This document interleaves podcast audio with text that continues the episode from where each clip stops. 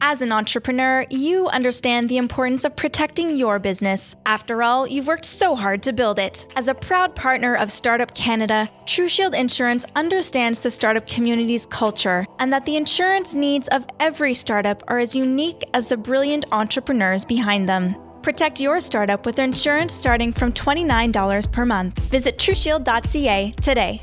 Underwritten by Northbridge General Insurance Corporation. One of the most important parts of naming your new business is finding an available website name that works. Today's episode is brought to you by .ca. Join thousands of Canadian entrepreneurs who have chosen a .ca domain name for their business. Choose your .ca domain name at cira.ca forward slash startup today. Welcome to Startup Newsweek, your source for news affecting entrepreneurs in Canada. My name is Cyprian Shalankevich, and today is July 26, 2016. In the news this week, virtual reality comes in the form of a pop up shop in Toronto. Three grads from Queen's University are the first in North America to launch a VR pop up, which features three movies guests can choose from, watching via Samsung virtual reality gear. The winners of the 2015 Startup Canada Award for Innovation, AccelRx, are part of a group of organizations leading the health tech kick in BC. Three health startups were selected to participate in a 12 month program, providing them with workshops, mentorship, and support. A huge congratulations to Startup Toronto for reaching 2,500 followers on Twitter. Startup Toronto has multiple events every month. Make sure you check them out at startuptoronto.org. Samsung TV will soon be using a Canadian startup marketing and advertising software. AdGear, an online advertising company based out of Montreal, was acquired by Samsung last week and will run as an independent subsidiary of Samsung Electronics Canada. Last month, Startup Canada announced the former mayor of Waterloo, Brenda Halloran, as the chair of its board of directors. Halloran joins incoming board directors Tony Lacavera, founder and chairman of Globalive Holdings, and Jeff Cates, president of Intuit Canada and former Apple executive. And registrations are now open for the 2016 Startup Canada Regional Awards ceremonies. We're traveling to six different cities across Canada to celebrate those demonstrating outstanding achievement in Canadian entrepreneurship. Register for an event near you at startupaward.ca forward slash events. A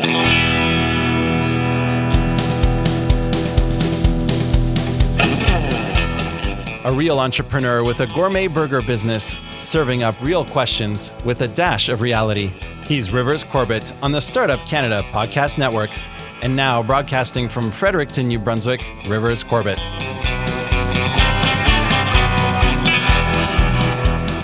Hello, everyone, and welcome back to season two of the Startup Canada podcast show. I'm your host, Rivers Corbett. The Startup Canada podcast is a production of Startup Canada, the rallying network uniting Canada's entrepreneurship community. And on this podcast, we connect you, the idea person, the startup founder, the creative thinker with the movers and shakers of Canadian entrepreneurship. Here on the show is where we fill you in on trends and opportunities and possibilities for your next step as an entrepreneur, and where we have conversations about advancing entrepreneurial growth and success in Canada. Today's episode is brought to you by Intuit QuickBooks, your partner in building a financially fit and fundable business. Get 50% off. That's right, 50% off QuickBooks online today by visiting intuit.quickbooks.ca forward slash start right. Do any of our new listeners, remember to subscribe to the Startup Canada podcast in the iTunes store. Then visit startupcan.ca to join the network to connect to support, mentors, training, funding, space, and to your local startup community. Ladies and gentlemen, we're just thrilled to have as our guest today crowdfunding, marketing, and manufacturing genius Viktor Grabovskyy. This Viktor is behind the famous Foreverspin spinning tops, which had 1.5 million in sales in 2014 after raising $130,000 on its first Kickstarter campaign.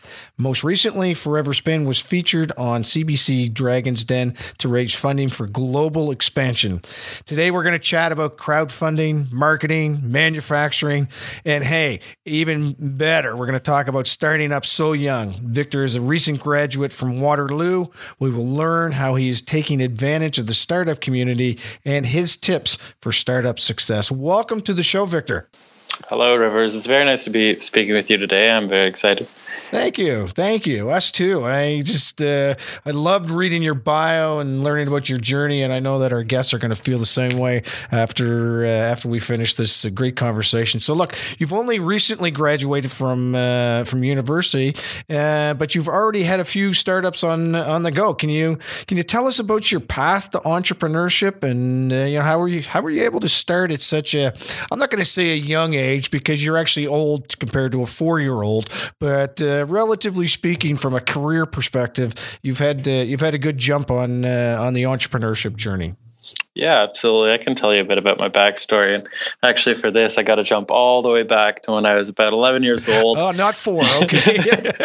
no, certainly not four years old. And that's when I started cutting lawns okay. with one of my friends. But that, that aside, that was just a little thing that I was doing. It's something that was exciting to learn about supply and demand, right? Uh-huh, Going to door yeah. to door and really establishing all these different practices and different knowledge bases as young as I could.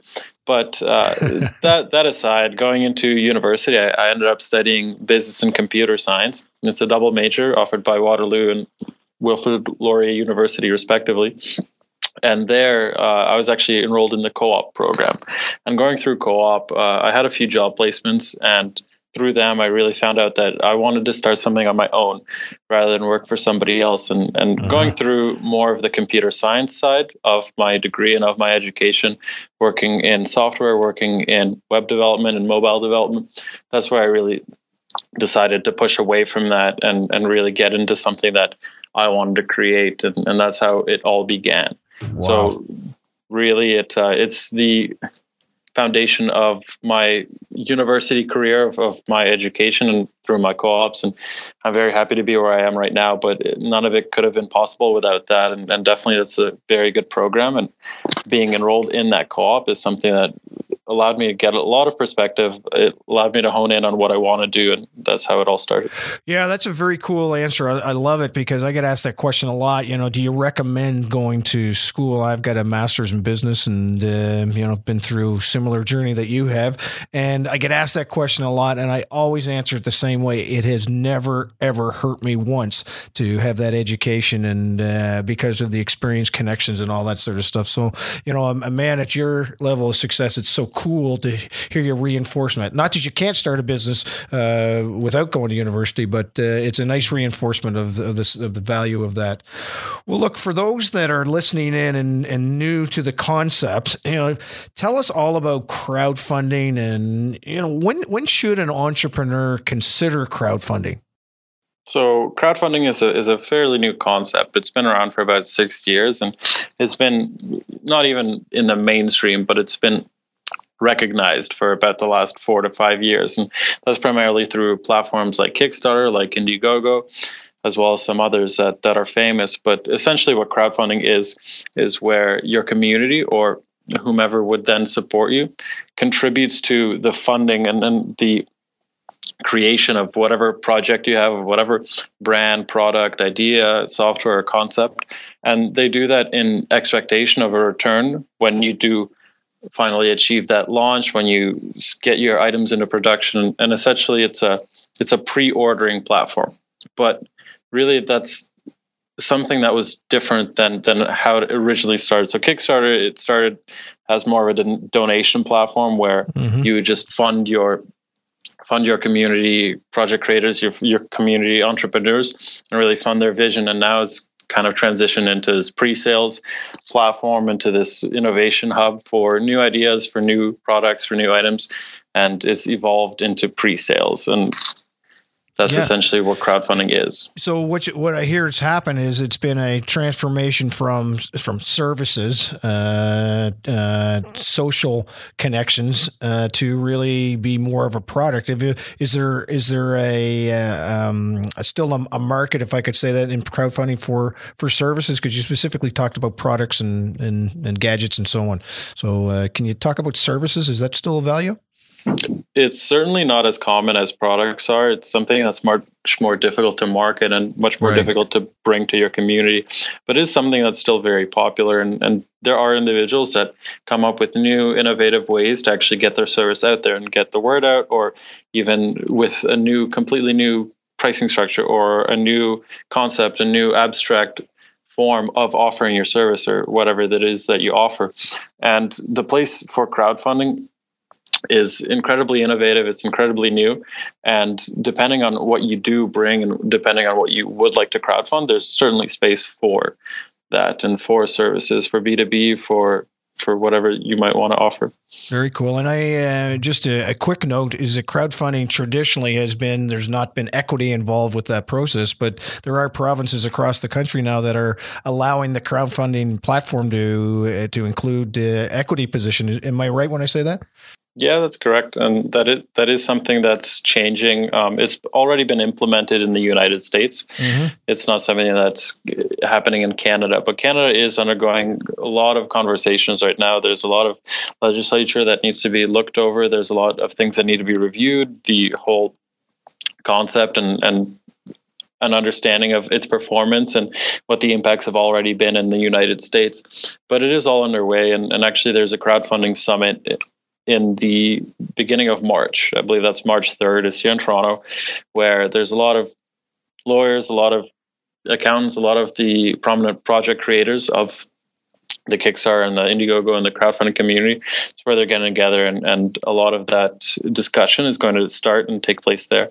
Yeah, that's fantastic. I, I you know, I'm, uh, I, I've, I could imagine that even though they might not want to admit it, the banking system has got to be a little bit concerned about what that, what's happening in that arena. So uh, that's very cool. So, what sorts of products and, and services have you seen that have been the most success on on, on crowdfunding? Platforms, and you don't necessarily like to pick a product or two. If you want to pick an industry, it's really up to you. Yeah, so really, what I see that stands out on that platform is really anything that's a. It has to be innovative. It has to be something that's cool, or something that at least is portrayed as something very cool and very interesting and new. But aside from that, the items that succeed the most are ones that you, as an individual, would envision yourself using more frequently. So, for instance, um, there have been a lot of wearable gadgets. There's been wearable tech that's succeeding greatly on Kickstarter and Indiegogo over the last little bit with, uh, for instance, the BauBax travel jacket with the Ravean heated mm. jacket.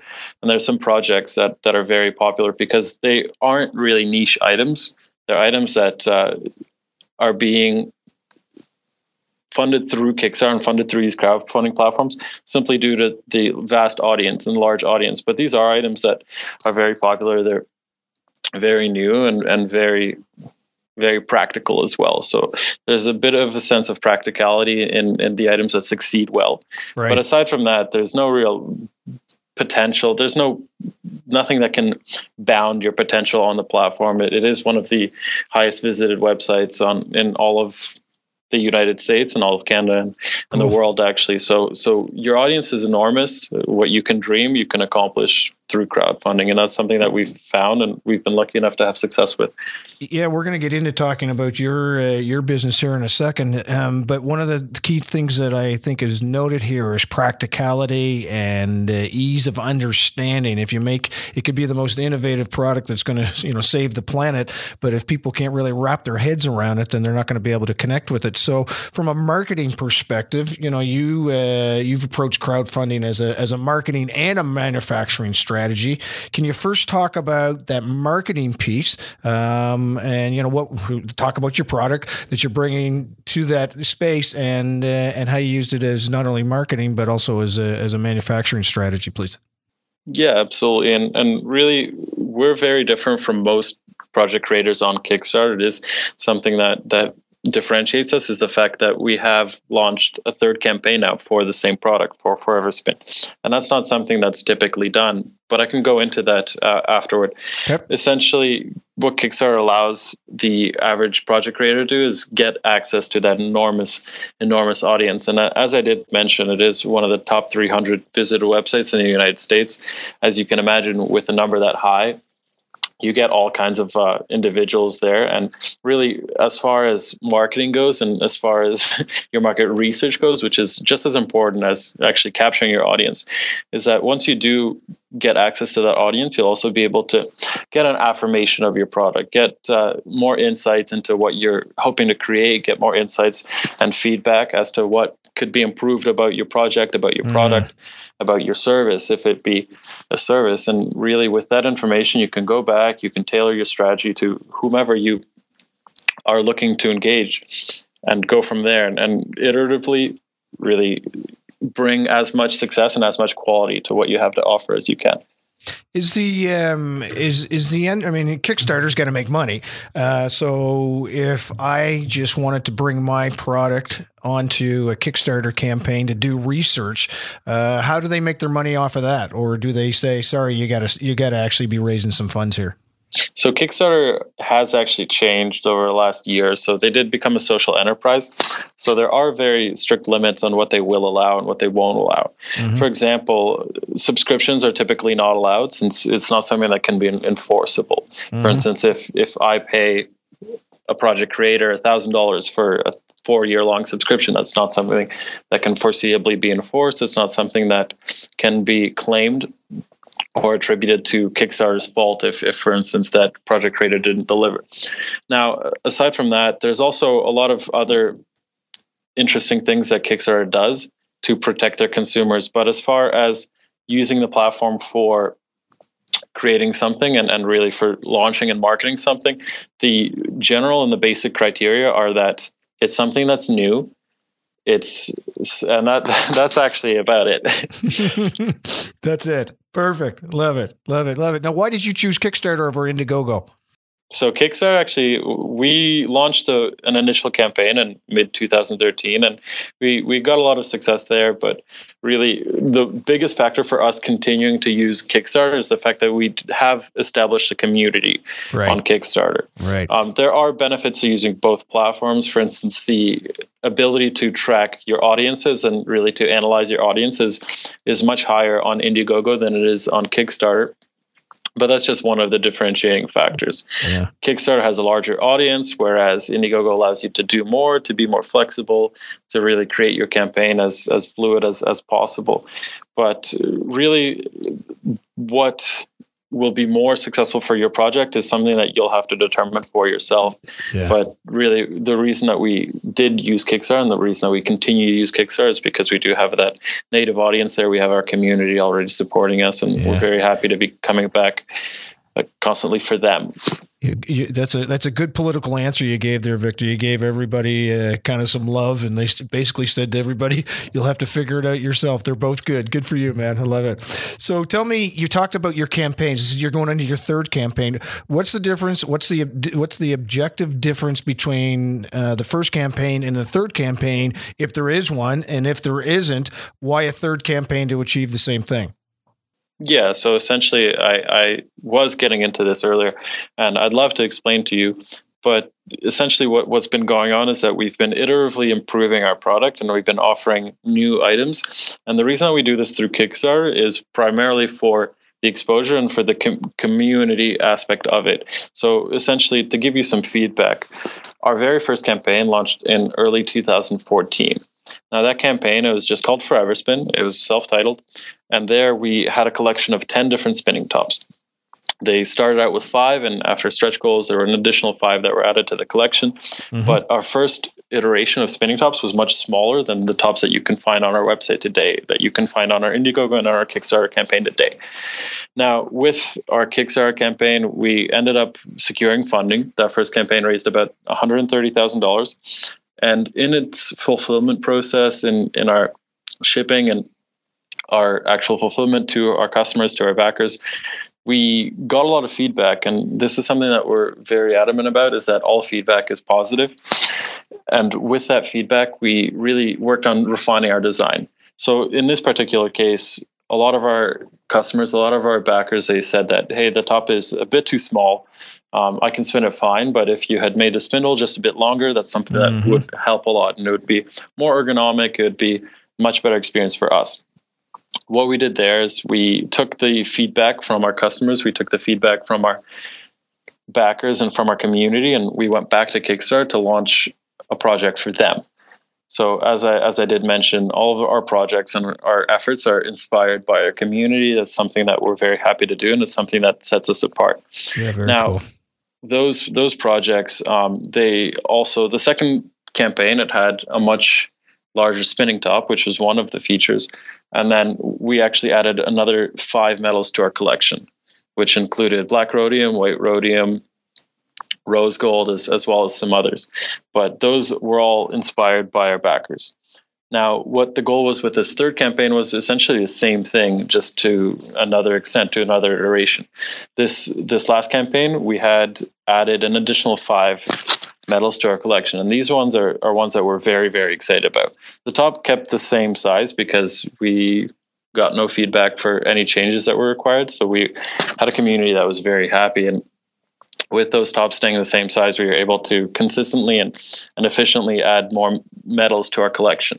We added the Damascus steel, the magnesium, the solid silver, and the black and white zirconium editions, which are again very highly requested. It's something that we're happy to mm-hmm. do for our community, and, and because of that, that's what drives our success. It's just the fact that we're very, very loyal loyal to our community we care about our backers and there's never an individual that we're going to alienate or not at least try to accommodate. Yeah, that's very cool. So I can imagine, based on this, this strategy, there'll be a fourth, a fifth, a seventh, and possibly a twenty-first uh, campaign that you run through Kickstarter.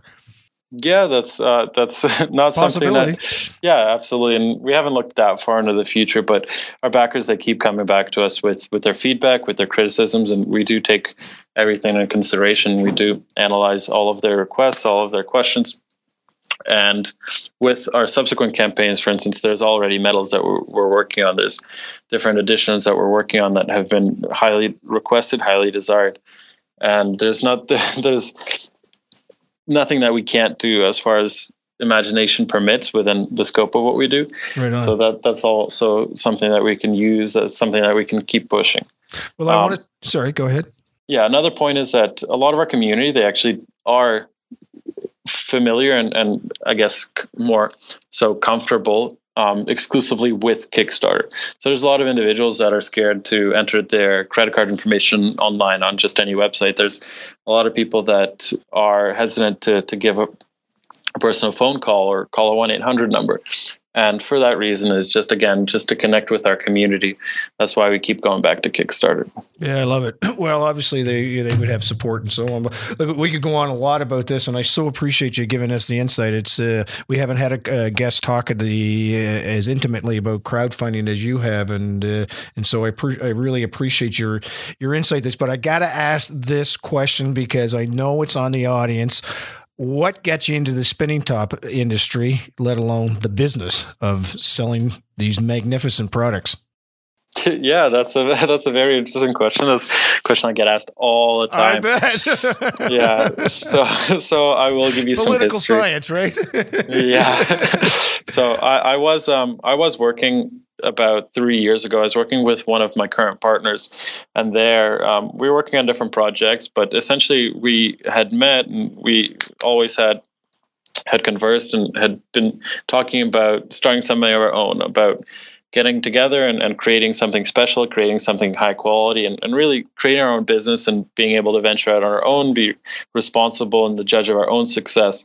So from there, um, we actually stopped working together. I had finished my co-op. This is back when I was still a student. Right. And my business partner, he quit his job at the time and, and really went towards creating something. I followed up with him and and we started working on a software startup together. There's a few passion projects that we're very interested about and that we may revisit in the future. But from there we, we quickly realized that we didn't have the capital required to sustain what we were doing. Especially in the mobile app space and the technology space, where you have to have a ridiculous ad- advertising budget, a ridiculous marketing budget to reach or sustain critical mass. There's a lot of things that go into it, and we realized that we didn't have the funding necessary to sustain our efforts to sustain our project. And we started to explore avenues through which we could gain funding and, and gain funding in more of an interesting way, and an interesting method. Mm-hmm. And there we stumbled across Kickstarter and crowdfunding. In 2013, we had launched a project just to test out the waters, really to get a sense of what we were capable of achieving and really gauge our capacity to succeed. And we launched a project which raised about seven thousand dollars over over the course of thirty days. Now that's actually a fairly successful project. It was profitable over that time, but more than that, it, it allowed us to get that information to really get a sense of how the community interacts with what you create, how the community interacts with how you interact with them, um, and a lot of these other factors. And from there, we just decided to take another crack at it, see what we could do. And we were brainstorming what we could do, what we could create. And in that brainstorming session, it was a very, very long one. We, yeah, it was incredibly long. We had about 50 long, different ideas. Long, we had 50 viable ideas, 50 feasible ideas that, that could have all replaced the spinning top.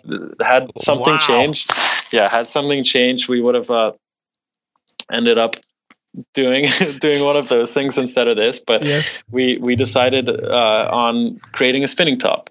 And there's a few factors and, and a few criteria, a few very important criteria that we had, and one of them was very high quality.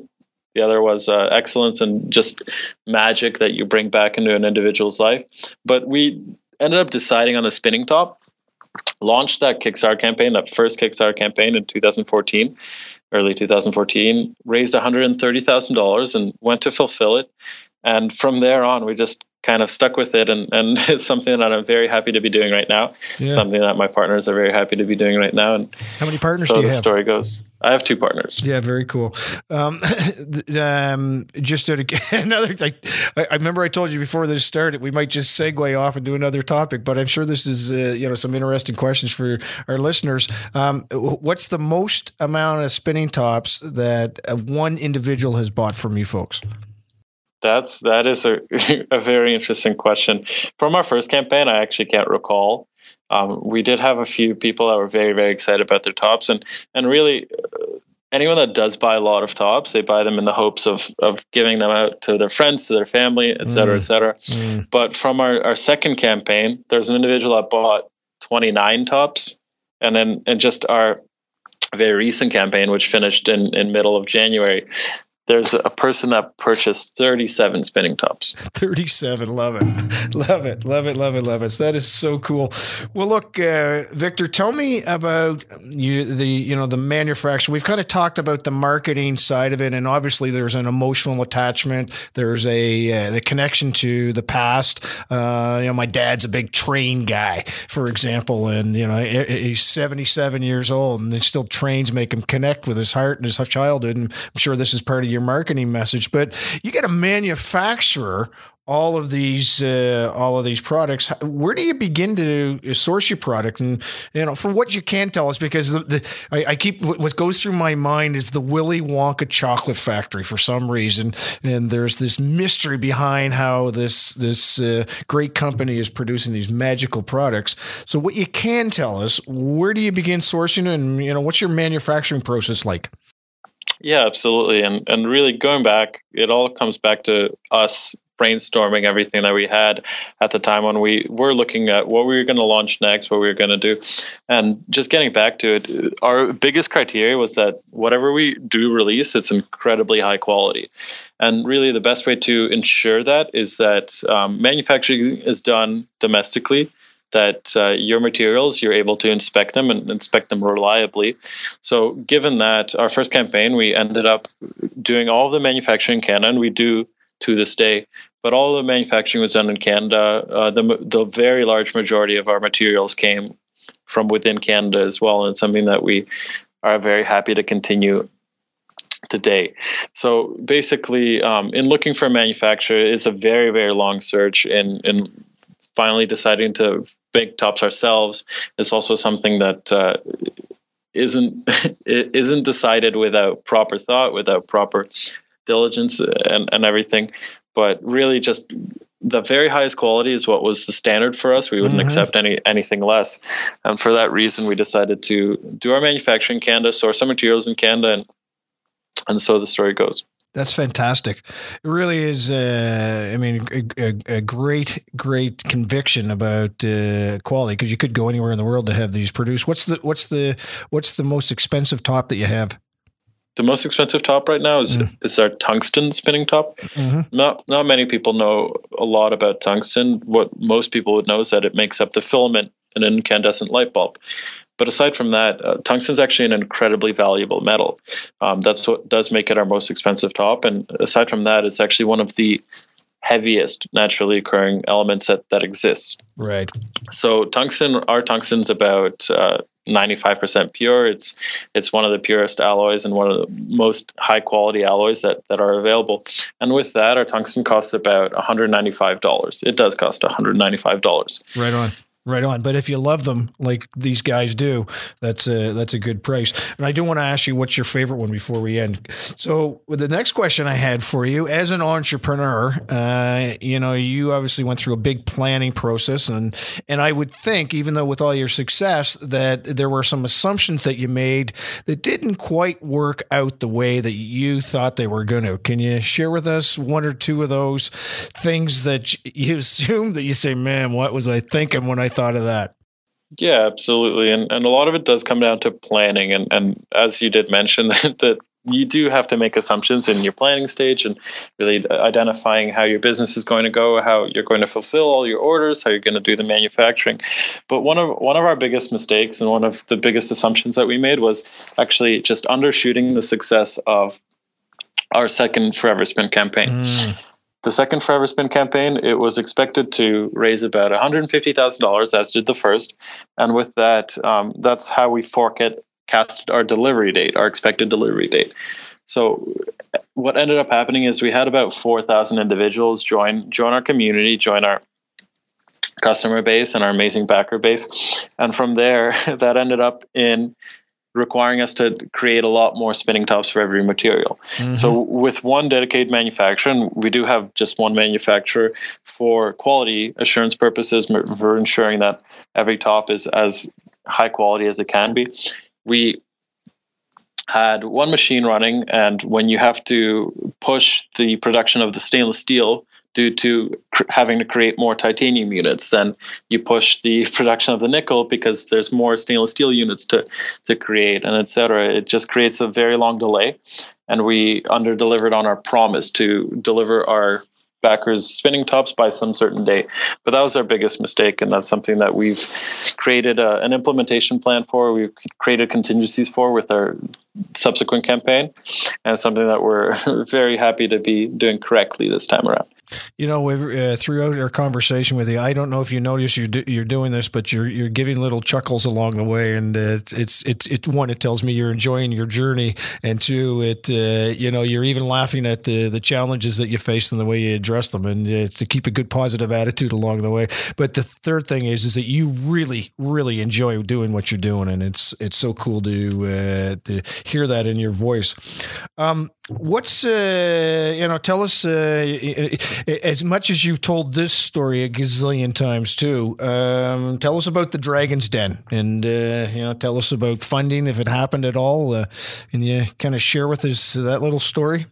Yeah, absolutely. Dragon's Here goes Den. the laugh again. See, it's so cool. I love it. I can't help myself sometimes. No, sir. You keep doing what you're doing. Dragon's Den was an amazing experience. So first and foremost, I ended up auditioning in Waterloo, which is where my university town is, which is where I went to school, where I studied, and I was very happy to do it there.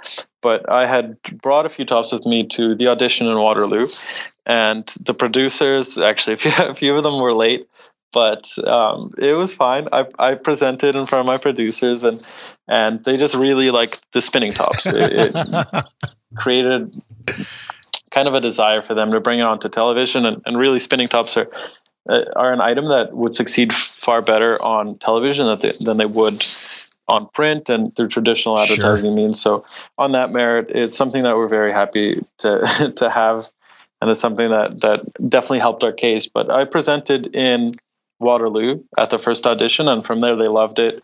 We continued communication with our producer. I did, and from there they just let me know that you'll be you'll be pitching between these days and these days, and you'll actually be getting to meet the dragons. And I just got incredibly excited. I started preparing my pitch, preparing everything, and there were probably a thousand times that, that I did recite my opening 60 seconds, only to find that I probably made a mistake in there after watching it and rewatching it. I, am just a super critical person, and, and in right. retrospect, there's a lot of things that I did wrong, which I can now learn from, but definitely didn't help that the night before I, I hadn't slept that much. It ah. is it is very nerve wracking. It's, it's sure. pretty difficult to be up there, at least to prepare to be up there. And that's something that uh, people say I handled with grace. But again, I'm I'm very self conscious. I'm very self critical.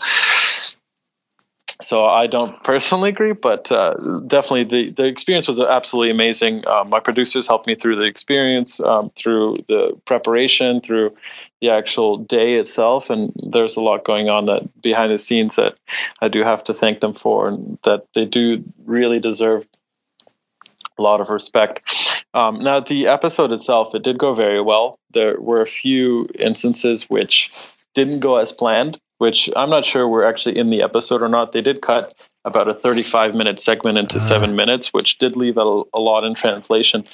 But um, the the pitch did go very well. The Dragons love love the product. They love their spinning tops, and the result of that was securing two deals on air. The first was from Michelle and from Jim, right? Um, or Joe rather. I'm sorry, um, from Michelle and Joe, and that was for three hundred thousand dollars for twenty five percent. The second deal was three hundred thousand dollars for twenty percent with Mike Wekerle, and that's the deal that we took on air. Yeah, cool. Now unfortunately, the deal didn't go through due diligence. Right. Um, basically, we had wanted to explore the potential and the prospect of of doing business across our multiple ventures. We do, we did have a lot going on at the time outside of just Foreverspin and our spinning tops, and um, unfortunately, they wouldn't take a meeting. They were more interested in just that business alone. So mm. it didn't pan out. But but more so than the funding itself, it was just a very good experience. Of course. Yeah, well, and that's uh, you know what's interesting is a lot of people don't realize that um, that there's the due diligence side. You know, the average the average viewer would uh, would say it's uh, okay, that's great, they got a deal, congratulations, which is super.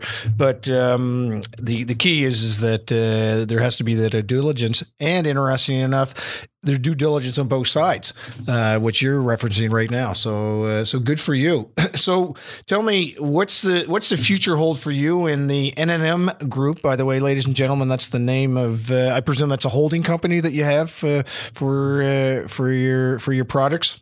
Yeah, exactly. Yeah. it's not something that, that's advertised right now. Yeah. We are we are going through a bit of a transition period to get right. all of our all of our items, all of our products and brands and under one roof. But uh, there are other projects that we're working on. We primarily launch through Kickstarter and through crowdfunding platforms because we are very familiar with that space. We do have a community that we're bringing products to that we're very happy to hear and to, to bring their requests to life for. Um, aside from that, uh, there's a lot going on with Foreverspin. So yes. actually, aside from working on our subsequent project, we are actually we have I won't say confirmed, but we have a very good idea of what our next collection will include. There are a few metals that, that some people are very, very excited about. There's some incredibly precious metals, and, and they're very, very cool. But outside of that, we're actually getting our collection in the schools. So what we have is uh, is our collection, which we call the Mini Metal Museum, and we call it the Metal Museum because of its actual attributes that it can have for learning. So, for instance, I was explaining about tungsten. A lot of people don't know that tungsten is actually an incredibly heavy metal. It's one of the heaviest metals that's found in a natural state. So I'm going to venture a guess and say that you've never held a piece of solid tungsten in your hand at well, the same actually, time. That's not true because and, and, because I wanted to tell you, my brother just got married, and if it makes sense, it was tungsten, but I think his wedding ring was tungsten. All right, that, that's yep. very interesting. Yeah, that, it was very. I've never seen it before, and so before then, I would have said you're absolutely correct. But uh, he, that's what he's got. It's uh, it's solid, man. Yeah, and actually, so tungsten it does it has a very similar weight to that of solid gold. So that I can imagine it would feel about the same on, on yep. your finger. Yep. Yeah, exactly. But I guess I can give you an, another example. So we we do have 18 different metals in our collection right now.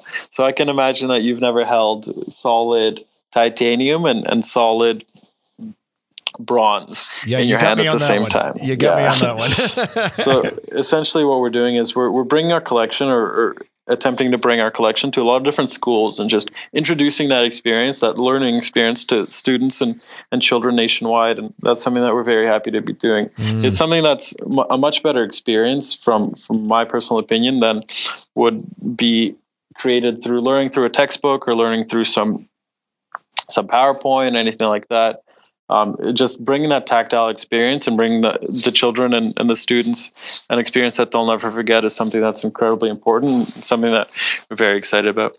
Well the other thing that would be very cool i'm sure the schools would be all over it because again you are it, it's the ability to get the school system to agree to follow your your your idea your vision your educational piece i think is, is a no-brainer but then you're tying in their childhood as part of that as, as part of that delivery deliverable. It's uh, it's so so cool. Um, Viktor, you uh, Startup Canada, um, who uh, who you've been wonderfully uh, involved with and helping to support. It's it's all about entrepreneurs helping entrepreneurs to succeed. As as an entrepreneur yourself, what's the one thing that would help you take your business to the next level that Startup Canada could help you with? It's definitely networking. Um, there's a lot of individuals that I know right right off the bat could significantly help my business, significantly help with evaluating the opportunities for growth, the capacity for growth, and everything as such. But there's so many talented individuals that you can get access to, that you can introduce yourself to, or get introduced to as a result of being within that community, within Startup Canada, within Startup Grind. And there's a lot of different networks and entrepreneurship networks, but definitely Startup Canada is, is one of the most impressive ones. Yeah, very is it very much is so. And and on that note, uh, how can we find you guys and your amazing tops? Our tops are actually on Indiegogo right now. Okay. They are. This is the extension of our Kickstarter campaign. They're on Indiegogo for lower prices until the end of its funding period. Right. After that, you can find our spinning tops at foreverspin.com. And they'll always be there with our new collection being added within the next month and a half or so. And what's your favorite top? My favorite top is the titanium spinning top. I have I have a long list of favorites, and it seems to change on a week to week basis. But the titanium has never been displaced from my favorites. Yeah, I, I don't know if you have kids in your life yet or you're planning to, but man, are they ever going to have fun with you? That's absolutely wonderful. Well, Viktor, I I can't thank you enough for your time today. It's been a real honor to have you here. And what I love about what you're doing is you're zagging uh, when everybody else zigs. You've taken a very traditional industry and brought it together in a very non-traditional way. And uh, congratulations congratulations on your success. It's been a real, real privilege to have you on your show. Uh, ladies and gentlemen, this has been Viktor Grabovskyy. Uh, he's the co founder and VP of operations at the MNMM Group, which we know is all about the spinning top world. Thanks so much for joining us today, my friend, and, um, and I wish you continued success. Thank you so much, Rivers. And it has been a pleasure speaking to you. Thank you. Thank you for joining us today on the Startup Canada podcast, a weekly program dedicated to unlocking the entrepreneurial potential of every Canadian. Want access to even more amazing entrepreneur content? Well, then make sure you check out startupcan.ca for the latest startup community news and upcoming events like the popular online training events, Startup Chats, and Startup School. Visit startupcan.ca forward slash events for more details. And my name is Rivers Corbett. I'm your host. As always, I invite you to follow me on Twitter at Rivers Corbett. I do the same thing with conveying all kinds of cool ideas and uh, conversations with entrepreneurs around the planet to help you guys have super success. And also, I'm pleased to introduce my newest business venture, Coaching by Rockstars. That's www.coachingbyrockstars.com, where I am building an amazing team of business coaches to help entrepreneurs around the planet. If you've got an interest in that, come and check us out. Until next week, I'm Rivers Corbett, leaving you now with a sneak peek of next week's episode what is a what is a startup community and, and what's the what, why does it even freaking matter to build something like this? Yeah so for me like a, a startup community is really like a grassroots grassroots group of people organizations and that can be academic government not-for-profit and companies who've come together um, to ha- and have the common goal to help entrepreneurs start and grow businesses in their regional locations in their communities.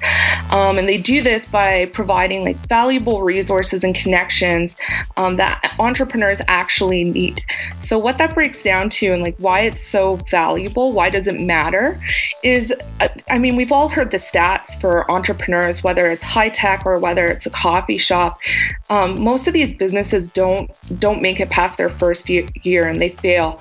And I think in part that's because a lot of people are trying things for the first time. And to be successful at anything, it's really what makes you successful is the experience you've, you've, had and the feelings and the learnings from that. And a lot of people don't have anything to reference mm. um, when starting something new.